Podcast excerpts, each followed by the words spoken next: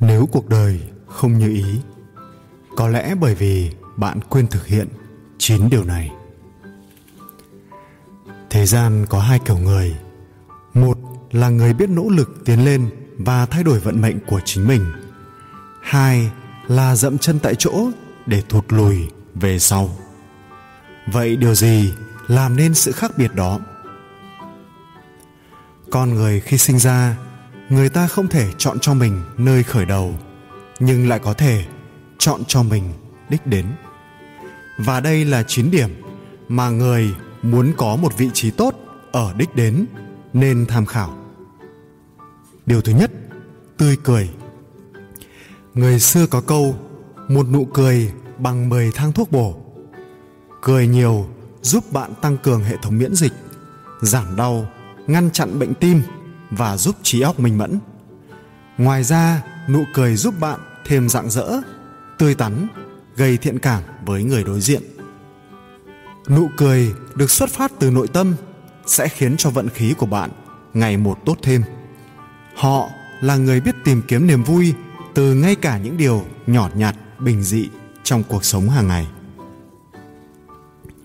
Điều thứ hai, học tập. Có câu nói mỗi ngày thay đổi một phần trăm chính mình, bạn sẽ là một thiên tài. Cuộc sống cần không ngừng học hỏi. Mỗi ngày học hỏi một chút sẽ khiến năng lực của bạn ngày càng mạnh. Luôn luôn có một điều gì đó thú vị phía trước cần được khám phá và học tập. Quan tâm đến một khía cạnh nào đó trong cuộc sống sẽ làm cho bạn cảm thấy có thêm nhiều năng lượng.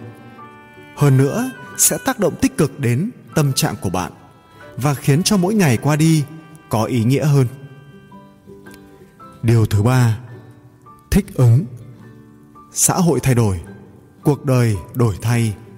Mỗi ngày cần học tập thích nghi với hoàn cảnh, học cách hòa nhập với người, với công việc. Nếu bạn không phát triển để thích ứng với sự thay đổi của thế giới, nghĩa là bạn đang bước lùi. Và nếu bạn không chuyển mình để bắt nhịp với guồng quay của cuộc sống, bắt kịp với những yêu cầu về môi trường sống, môi trường học tập, những mối quan hệ xung quanh, cũng như làm chủ những quyết định quan trọng trong chính cuộc sống của bản thân mình. Bạn sẽ bị quật ngã. Điều thứ tư, lý giải. Mỗi ngày học tập một chút, đứng tại lập trường của người khác mà suy nghĩ vấn đề, hiểu người khác hơn cũng giúp bản thân mình hoàn thiện và nhận thức tốt hơn. Điều quan trọng nhất là bạn phải nhận ra những điểm cần cải thiện, xác định được các giải pháp tối ưu rồi đưa ra quyết định. Tiếp theo là hành động chia sẻ thế mạnh với người khác. Sự nhận thức ở đây sẽ giống như bước đệm, giúp ta chấp nhận sự thật rằng bản thân có thể không như những gì mình vẫn nghĩ và chấp nhận học hỏi để thay đổi điều thứ năm, bao dung. Mỗi ngày buông bỏ một chút những điều không cần thiết. Bao dung người khác cũng chính là bao dung chính mình. Bao dung để cuộc sống trở nên tốt đẹp hơn, con người gần gũi nhau hơn. Lòng bao dung đưa con người đến những giá trị của chân thiện mỹ, giúp con người trở nên hoàn thiện hơn. Điều thứ sáu, thưởng thức mỗi ngày đều không ngừng học tập ưu điểm của người khác, buông bỏ sự đố kỵ trong lòng, học cách thưởng thức cái đẹp trong cuộc sống.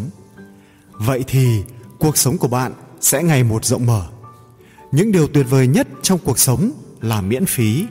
Vậy nên hãy tận hưởng những điều nhỏ bé nhất, bởi sẽ có ngày bạn nhìn lại và phát hiện ra rằng chúng chính là những điều thật lớn lao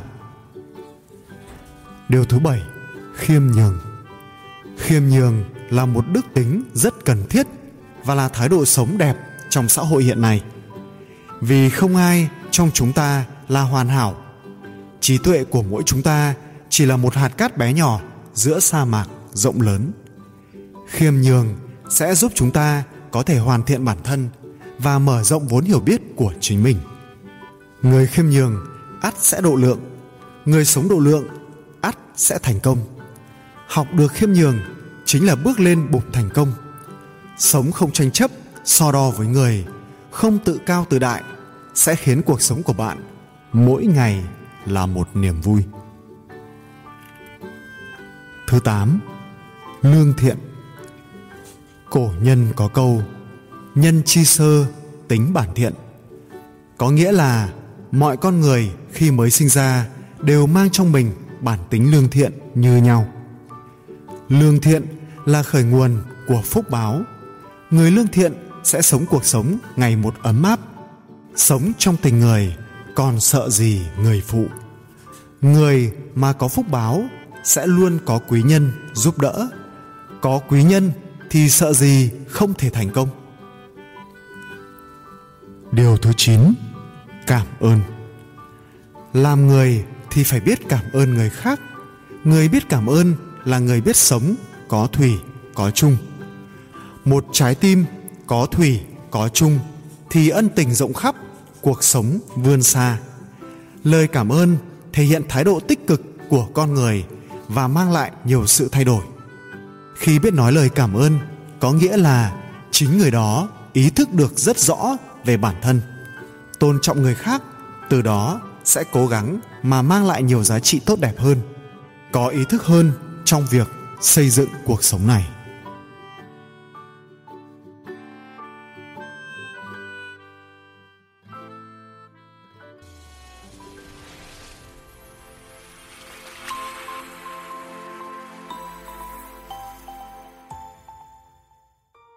Người đàn bà cột tay xây biệt thự như thế nào?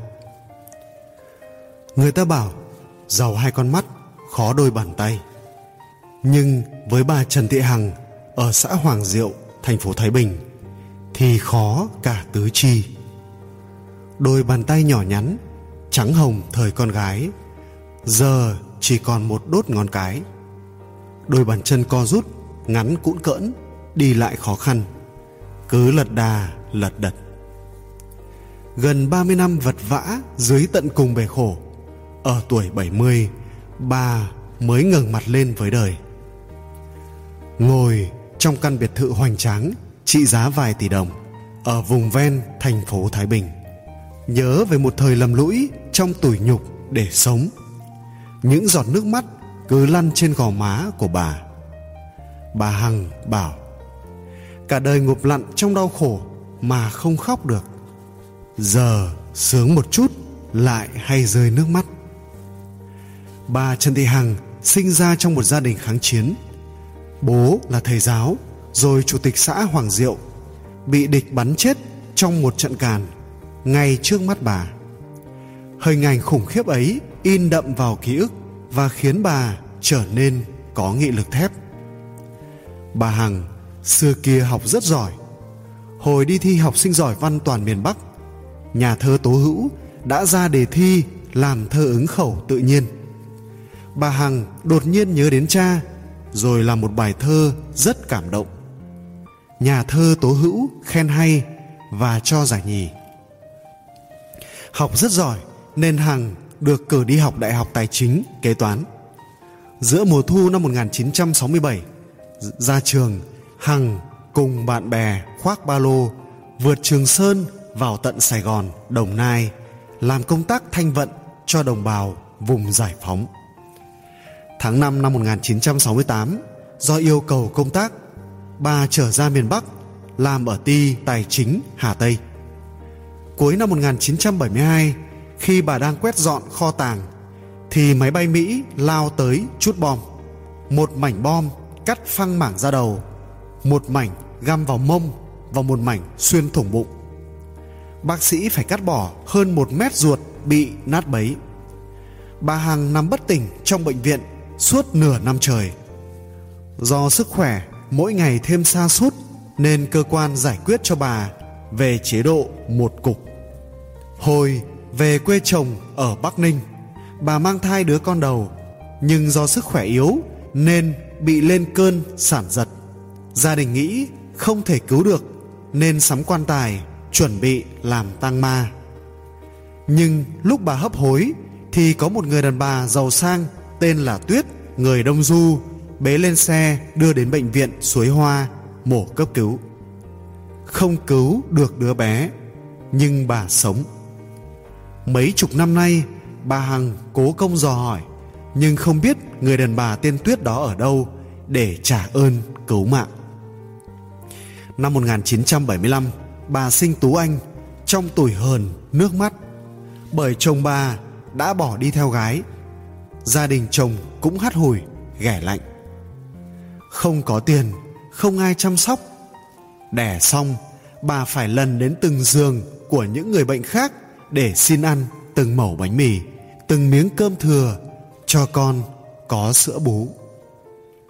Bà lặng lẽ bế đứa con nhỏ đỏ hòn, với nước mắt nhạt nhòa, vừa lang thang xin ăn, vừa tìm đường về quê mẹ. Người mẹ bệnh tật nằm co quắp trong ngôi nhà hoang, nhìn thấy đứa con gái tàn tạ mà không nói lên lời. Hai mẹ con cứ ôm nhau khóc ngặt. Tài sản mẹ để lại cho bà gồm mảnh vườn nhỏ xíu, ngập nước, cùng cái ao rộng ba xào, sâu như thùng đấu.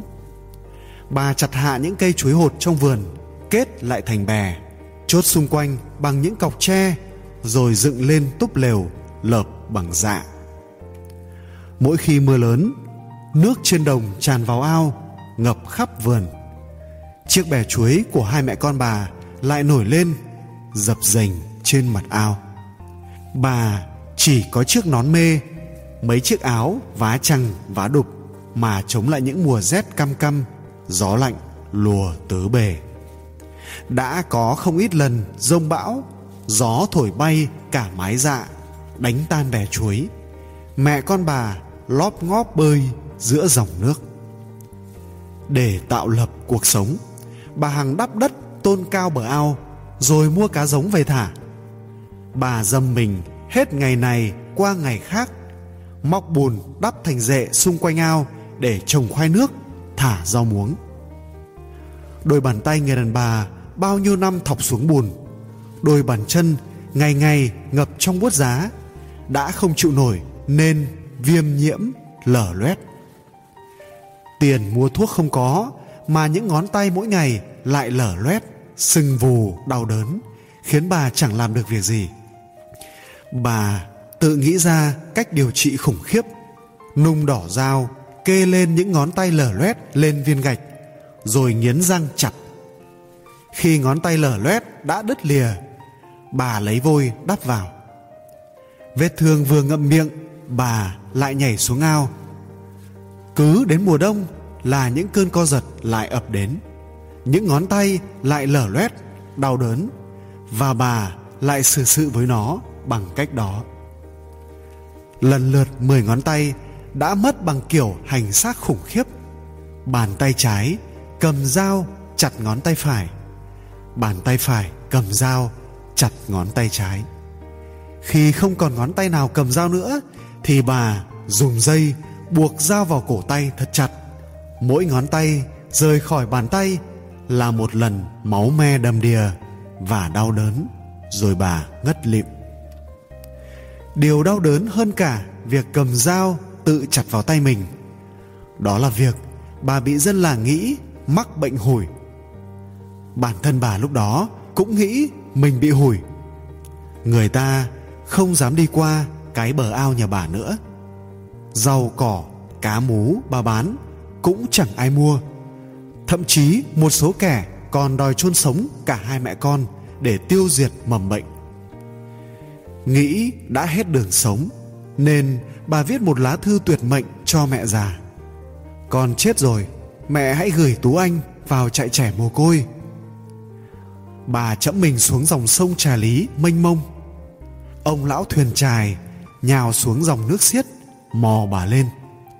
Ông lão bảo, sống thì khó, chết thì dễ, chết vô nghĩa lắm.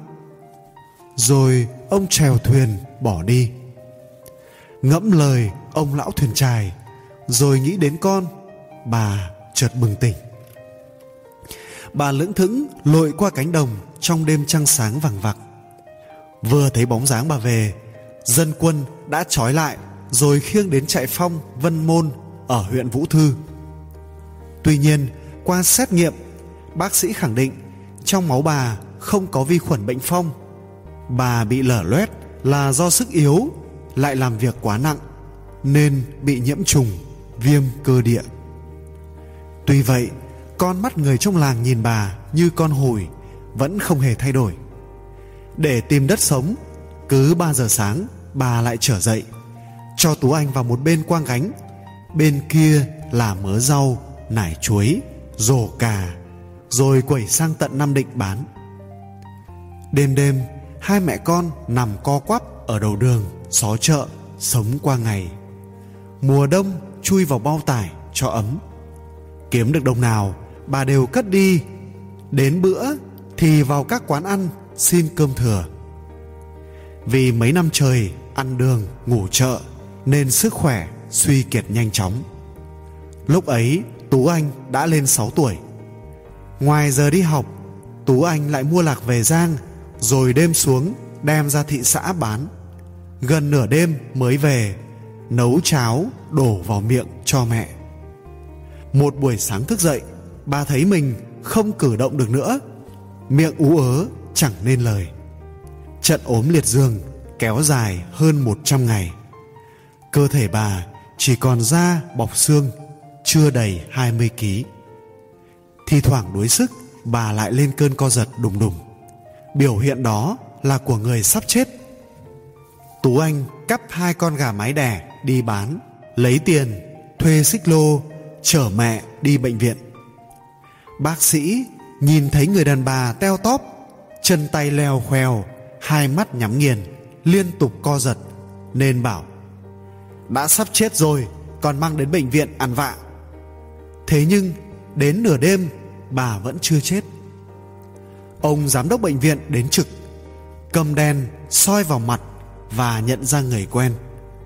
Ông yêu cầu các bác sĩ, y tá cứu chữa, nhưng họ cứ đùn đẩy nhau vì sợ lây hủi. Vị bác sĩ già phải trực tiếp tiêm vào ống chân truyền máu, và đến 7 ngày sau, bà mới hồi tỉnh. Tuy nhiên, suốt 3 năm trời, sau cơn thập tử nhất sinh, bà trở nên điên điên khùng khùng như một đứa trẻ. Khi ấy, đôi chân bà đã co rút, các ngón chân như không có xương thụt hẳn vào trong một cục thị tròn lặn. Ba năm trời nằm liệt giường ba năm trời mất trí, bà sống nhờ bàn tay chăm sóc của tú anh. Đúng lúc mẹ đẻ bà bị ngã, chấn thương cột sống, nằm liệt, thì bà hằng đột nhiên tỉnh lại. Dù đôi bàn tay không còn ngón, dù hai bàn chân đã tật nguyền, nhưng bà vẫn cảm thấy cuộc đời phơi phới phía trước.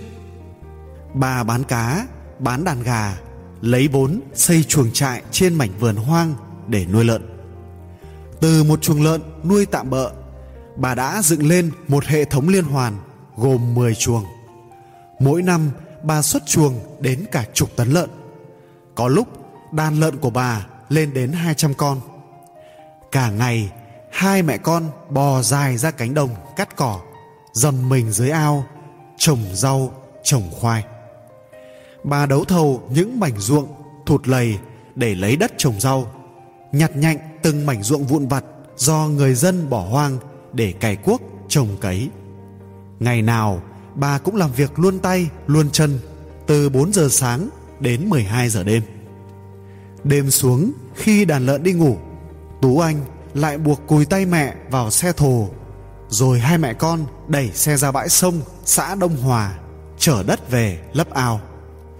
Mười mấy năm dòng dã như thế, bà đã lấp được mảnh vườn rộng đến 300 mét vuông trên mảnh vườn ấy đã mọc lên ngôi nhà ngói thấp lè tè, làm nơi trú nắng, trú mưa của mẹ con bà và người mẹ già ốm yếu. Việc nuôi cả trăm con lợn, cấy hơn mẫu lúa, chăm sóc ao cá dường như vẫn nhàn nhã đối với người đàn bà từng phải chịu bao năm thử lửa. Nên bà nghĩ ra chuyện đóng gạch. Từ tảng sáng đến nửa đêm, bà làm việc quần quật bên đống đất, đôi tay cụt ngón chai sần vục vào đất nhào nặn, lóc từng mảng, rồi nhồi vào khuôn, đập, đóng.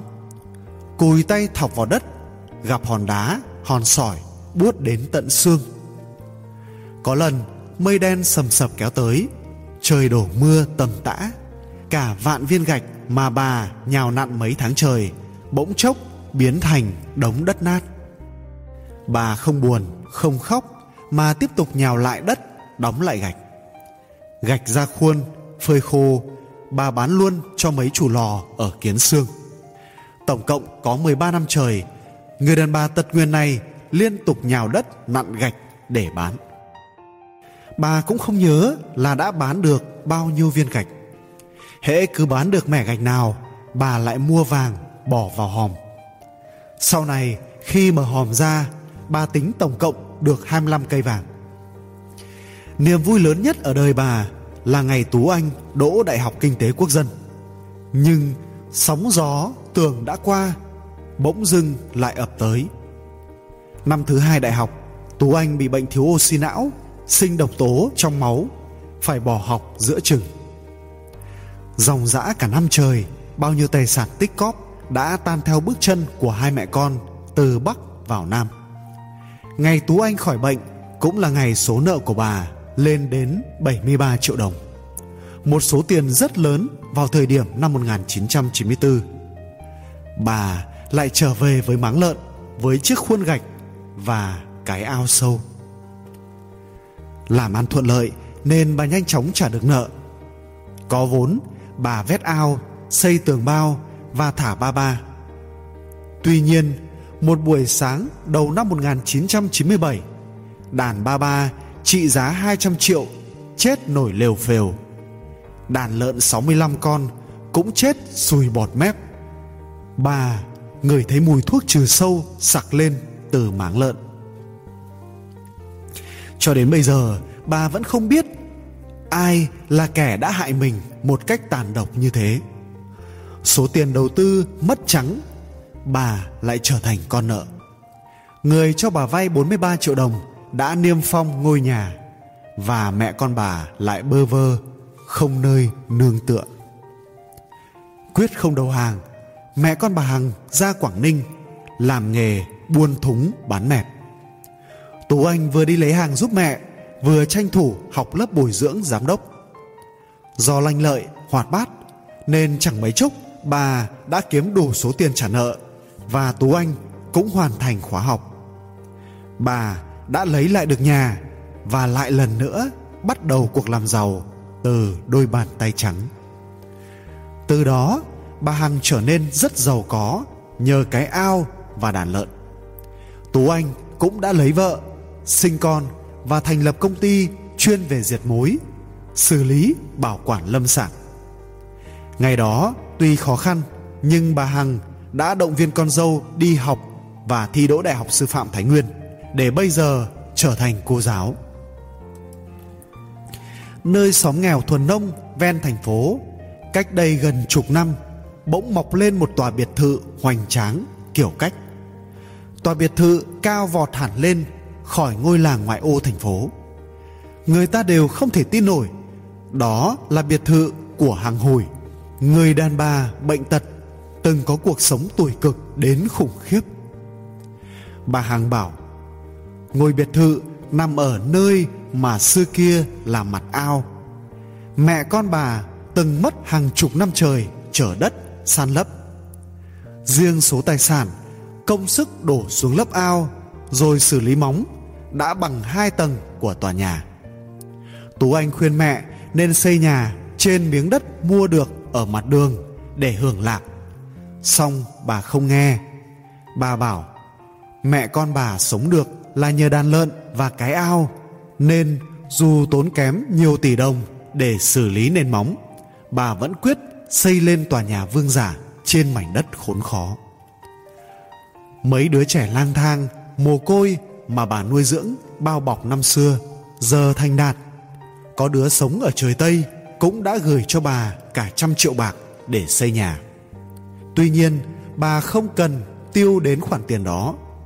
Bà dùng số tiền đó để nuôi những đứa trẻ lang thang, cơ nhỡ và luyện chúng thành tài bằng cách truyền cho chúng nghị lực sống phi thường.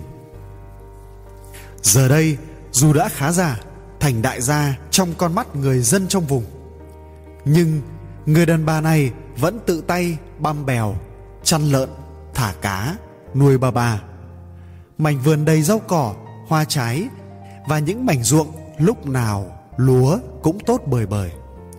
Bà hằng bảo, cứ làm thì khỏe, chơi thì mệt mỏi. Sống khổ quen rồi, nên bây giờ dù điều kiện sống tốt hơn, một bước lên xe, nhưng bà cũng chỉ ăn cá vụn, tép vụn, ăn thịt thà là thấy khó khăn. Mấy năm trước, nhà nước có chính sách trợ cấp ưu đãi cho con liệt sĩ, nên bà Trần Thị Hằng được đưa đi khám sức khỏe. Ông bác sĩ ở Hội đồng Giám định Y khoa tỉnh Thái Bình nói bà bị mất 90% sức khỏe nhưng trong giấy khám bệnh chỉ ghi là mất 81% sức khỏe bởi đó đã là giới hạn cao nhất rồi. Bà Hằng đang ấp ủ viết cuốn hồi ký về cuộc đời mình, cả một tập thơ nữa. Bà bảo những vần thơ đã cứu rỗi linh hồn bà trong những lúc tưởng như tuyệt vọng nhất.